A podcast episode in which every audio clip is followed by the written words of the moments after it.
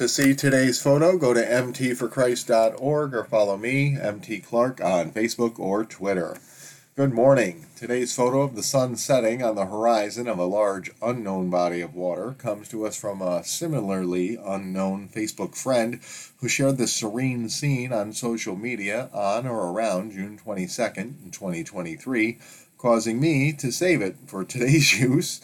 Um, if this photo is yours, give me a heads up and I'll give you photo credit to where photo credit is due by updating the blog after the fact.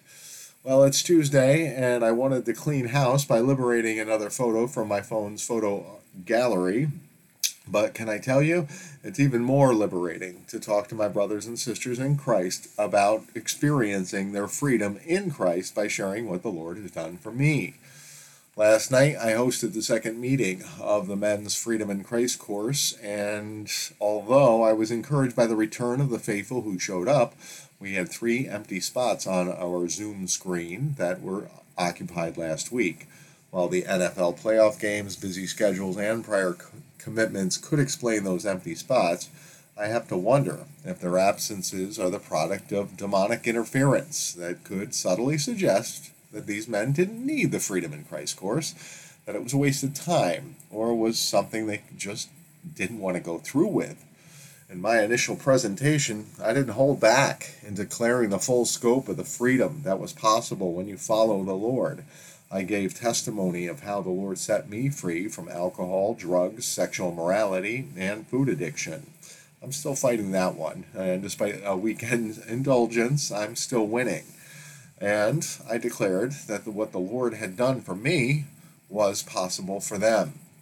But change is hard, and the idea of freedom and the reality of actually walking in freedom can be two different things. And sometimes the enemy will influence Christians to believe that purity or freedom are nice ideas, but just aren't possible in quote unquote the real world. Yesterday, we went over the lesson on our identity in Christ, and I attempted to encourage the men to understand that the things on the Who I Am in Christ list weren't just doctrinal or theological principles, they are spiritual realities that can manifest in the real world if they accept them in their hearts and minds and decide to live according to the truth as compelling as the material is in making the case that Christians are no longer sinners but saints, albeit some, albeit, albeit who sometimes sin, those ingrained beliefs about ourselves can be hard to throw off. And even though I thought um, the lesson dealt with this issue adequately, I quickly learned that the renewing of the mind is a process, and these new ideas may take some time to get used to.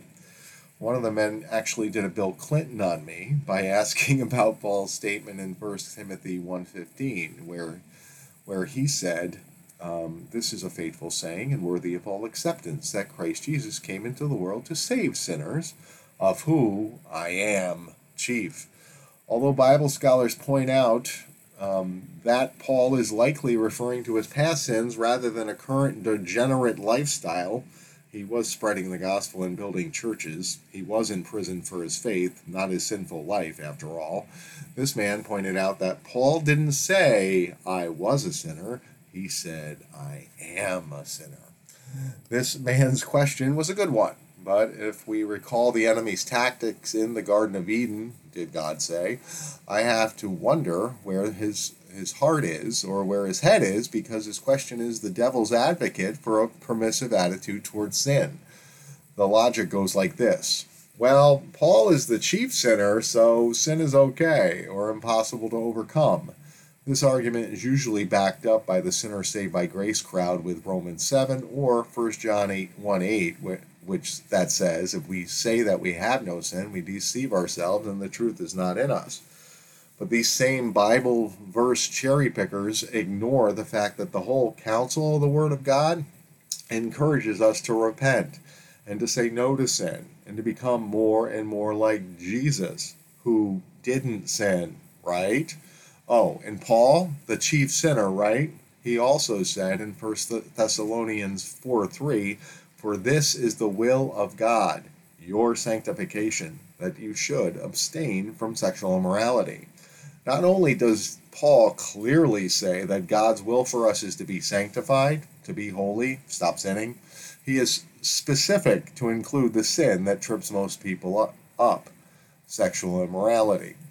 Instead of seeing the big picture of trying to follow Jesus' sinless example into a lifestyle of progressive sanctification, it's progressive for us. We need to walk and grow into it. Only Jesus was sinless. This man's question was about the verb tense of the original Greek word that somehow would create a loophole through which he could be a chief sinner.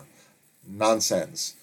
And, and, and that's what happens when we refuse to follow the Lord, when we refuse to see our sin as something that needs to stop or that gets overly concerned with arguments over doctrine.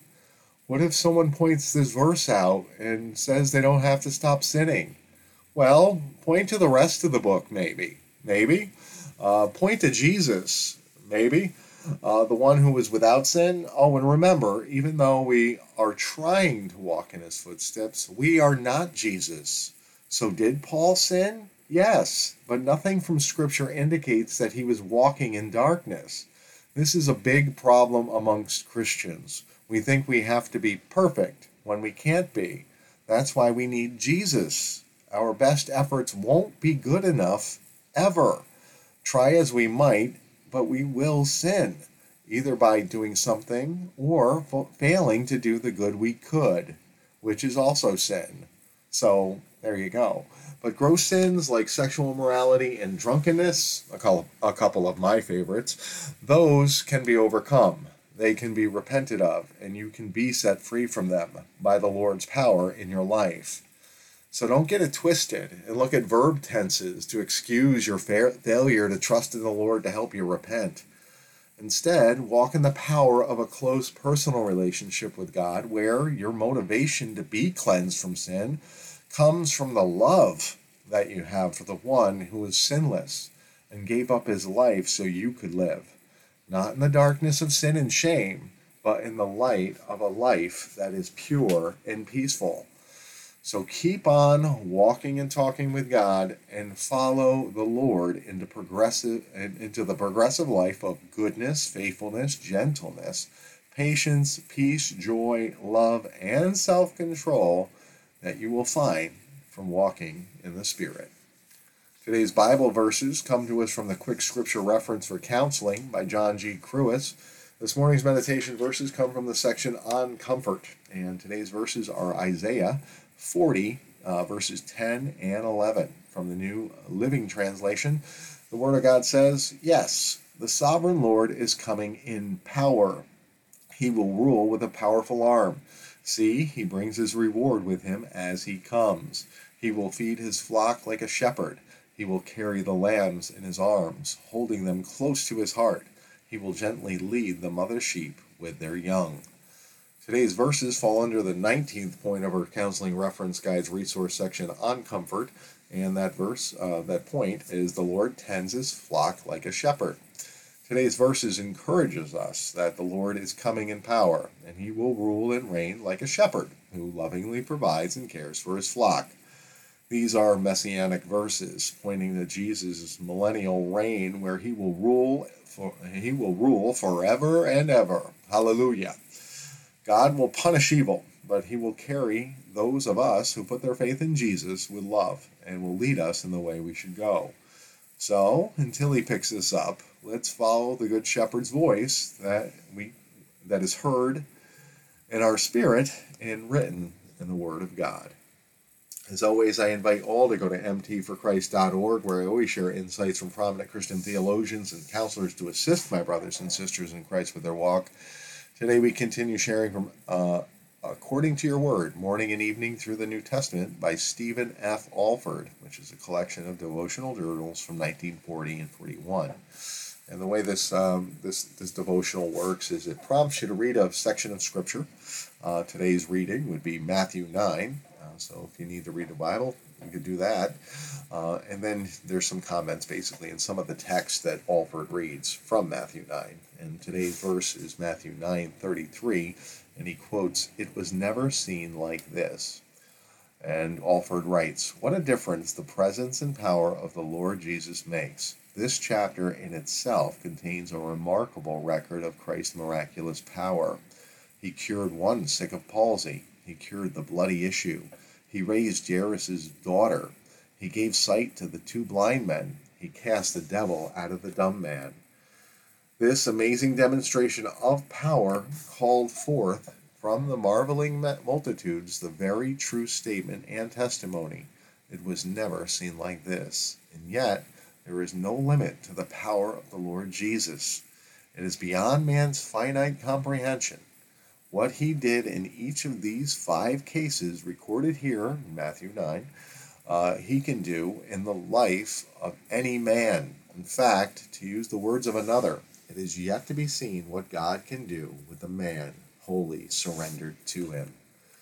And Olford ends with a little prayer at the end. What joy, the promise of my Savior. You will see greater things than these. From John 150.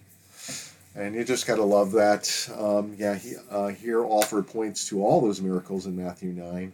And um, he encourages us to say, you know, that, that God will do things like this in, in your life. That, you know, granted, might not, might not include physical healing, but I, I've seen that done uh, and experienced it myself.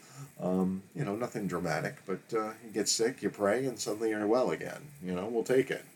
Um, and, you know, that's a lifestyle of faith. We need to lean on the Lord and see what's possible through Him. And, uh, you know, we, we rest, rest in the power of our faith. And so, um, Olford encourages us to do that with his little devotional, and I encourage you to do that as well.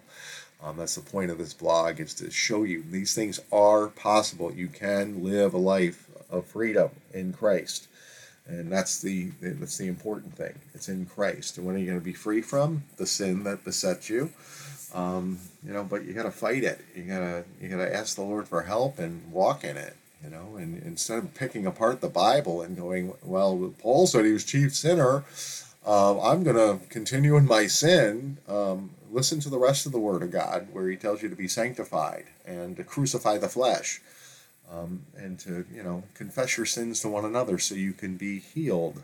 You know, so um, let's let's walk in that. You know, these things are possible, but if we don't examine our lives and try to get rid of the darkness that we live in, uh, we'll just you know live a life that's that's that's um, less than what the Lord would have us uh, have us experience. He wanted us to live an abundant life of freedom, joy, peace, and love. When we walk in the Spirit, turn from the world, surrender to the Lord, we can experience it. And so that's why we uh, teach what we do. Um, because I'm nothing special. I just happen to, you know, finally, you know, the Lord blessed me and, you know, led me to follow Him. And, um, you know, He'll bless you too. Uh, but you have to follow Him. You know, read his word, know what it says, apply it to your life. A disciple is one who applies the teacher's teachings to his life, and uh, that's what we're supposed to be as disciples of Jesus Christ. So, um, where things are running late, and uh, I need to get dressed and ready for work or whatever, wherever the day will take me. So let's pray. Lord God, Heavenly Father, thank you for another day in your kingdom. Lord, we thank you so much for all that you do for us. Uh, you set us free, made us new. Help us to believe that. Help us to walk in that every day. Um, Lord, we just pray for anyone who's listening uh, that they'd be encouraged in their faith and um, that they'd surrender to your will and that you'd come alongside them in their prayer requests and their walk of faith to help them. And while you're at it, Lord, you can help us too. Uh, we need your help every day. And we thank you for another day of food victory as we're back on track. Uh, after having sweets on Sunday, um, we're, we're walking walking free on Monday and now into Tuesday. So uh, we thank you for that, Lord. And um, we just pray for you to go before us, open our eyes to the things you want us to see, lead us in the way we should go, because all we want to do is represent you and your kingdom here on earth. And Lord, um, uh, you know, I have to say it. We, we, we thank you, we praise you, we love you, and we pray all these things in the mighty name of Jesus. Amen.